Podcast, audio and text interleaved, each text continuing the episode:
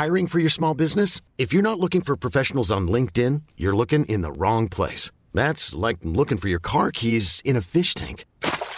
LinkedIn helps you hire professionals you can't find anywhere else, even those who aren't actively searching for a new job but might be open to the perfect role. In a given month, over 70% of LinkedIn users don't even visit other leading job sites. So start looking in the right place. With LinkedIn, you can hire professionals like a professional. Post your free job on linkedin.com slash achieve today.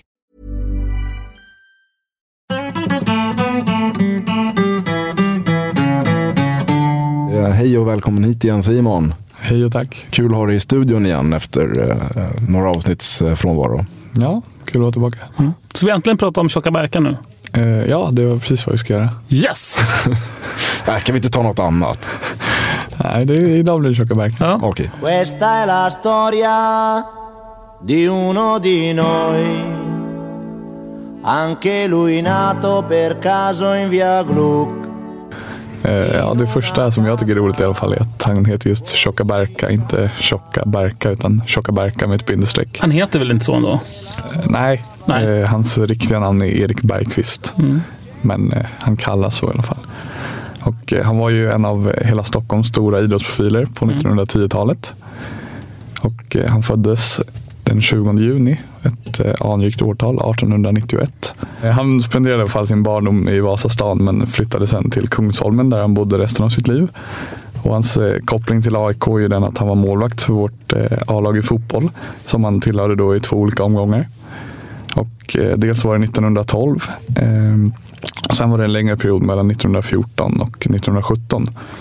Just det. Och han, är ju, han väger ju alltså 108 kilo om jag har förstått det rätt va? Precis. Men är snabb som en vessla.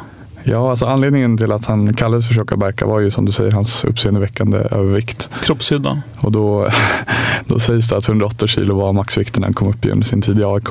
Mm. Men eh, som du säger så beskrivs han även som eh, väldigt smidig målvakt trots det här. Så det är väl en av anledningarna till att han har uppnått den här Och så svårt att lägga en kultstatusen. straff på någon som väger 108 kilo och är snabb som en vessla. Ja, han täcker en stor Måste man lägga den? Måste man lägga fram den på 11 meter och så ska man som skjuta den och så. Ja. Han är överallt. Jag kommer ju direkt att tänka på Ljungskiles målvakt när vi spelade i Superettan. De hade en jättetjock målvakt. Eh, Det, var, det var verkligen en kul match. Och en av de roligaste matcherna jag stått på Norra. För vi körde ju hela det andra halvlek när, de, när han stod mot Norra så sjöng vi bara tjockisramsor om den här målvakten. Cola i flaskan och klippkort på Donken. Moget. Ja, det var jätteroligt. Jag, det är fan, jag skrattar fortfarande när jag tänker på det. Du är sån Du, här du, mobbare. du, skulle- du skulle aldrig sjunga Du är sån mobbare Björn. Det. Sen gammalt. Gömmer dig liksom i massan och skriker tjockis. Nej, men du skulle ju aldrig, du skulle ju aldrig ropa någonting sånt på Nej.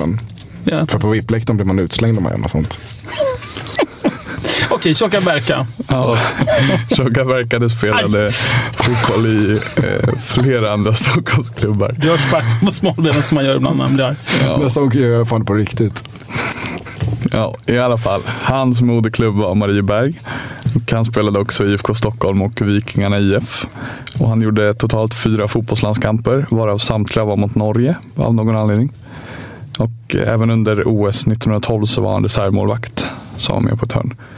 Och han hade en bror som hette Oskar som också spelade för AIK. Och det var inte så mycket han fick spela, men han gjorde i alla fall åtta matcher där eh, mellan 1915 och 1920. Åtta matcher på fem år. Ja, Det är ju mycket, var- mycket bänknötande. Kanske var ännu tjockare, jag vet inte. Eh, eh, Berkas största idrottsliga framgång var i alla fall inte som fotbollsspelare utan det var ju som vattenpolospelare. Och där tillhör han ju en av Sveriges största spelare då genom tiderna. Han vann eh, 12 SM-guld och var med och tog OS-silver 1912 och OS-brons 1920. Och sen så var han faktiskt med och tävlade i 100 meter frisim under Stockholms-OS. Men det kan man tänka sig är lättare. För är man så tung, så, eller så, om man är så tjock helt enkelt, så flyter man ju enklare. Och vattnet har inte... Men det var Du då? menar att, ja, Men vattnet blir ger ju inte ingen större- motstånd. Ja, men det måste ju ändå bli någon slags större tryck. Nej, det gör ju inte det. Du? Det är mer massa att förflytta och dessutom så men det är ju- mer vattenmotstånd. Ja, men det är ju det är motstånd det i vattnet. Det är inget motstånd i vattnet. Nej. Är, det, är, det, är det- är det helt eh, vetenskapligt eh, bevisat? Ja, men jätte... Okej, förlåt. Så ja, men han var duktig simmare. Alltså. Ja, precis. Och han vann också SM-guld i livräddning 1911 och 1912. Så ja, det är en lirare allt. Hur gick det till? Hur kom han ner och liksom fiskade upp någon? Jag vet, Man hängde på, på Eriksdalsbadet och väntade på att någon skulle typ dö. Nej, men jag har ju en gång dykt med en amerikan som vägde typ 108 kilo. Eh, och det fanns inte tillräckligt med vikter på båten för att få ner honom. Så han liksom... Han kom ner liksom fem meter, så var tvungen att dra.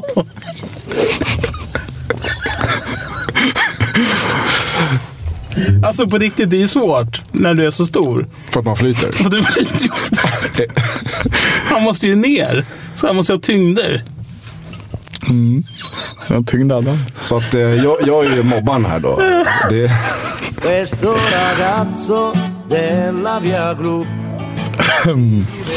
Hade vi något mer på Tjocka Berka eller? Ja, eh, lite kort om vad han gjorde efter sin idrottskarriär. Han eh, jobbade som bokhållare på Idrottsbladet och eh, sen även för Tipstjänst då, eh, när de startade 1935. Och eh, Tipstjänst är ju det som nu senare blev till Svenska Spel. Eh, och eh, sen finns det även lite info på hans Wikipedia-sida som säger att han på något vis, det är väldigt oklart, var involverad som spion i andra världskriget. Då han var nere i Tyskland och eh, skapade sig vänner på något typ av Det spionuppdrag. är Men, helt otroligt. ja, och vi har grävt efter mer, men eh, vi har faktiskt inte mer än så. Ni får ringa MUST, militära underrättelsetjänsten.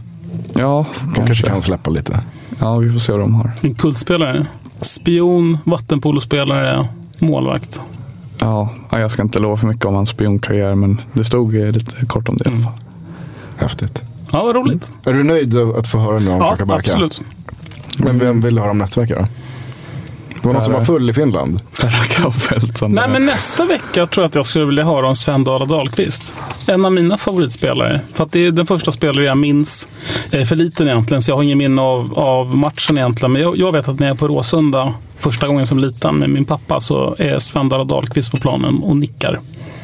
Jag skulle jättegärna vilja höra lite mer om, om Mm. honom. Gärna för min del också. Han har inte jag direkt sett spela sådär, annat än på gamla klipp och gamla filmer. Så Ja, att, eh, en riktig kultspelare i AIK. ja, ju. man ska ju nicka som Dala Dahlqvist.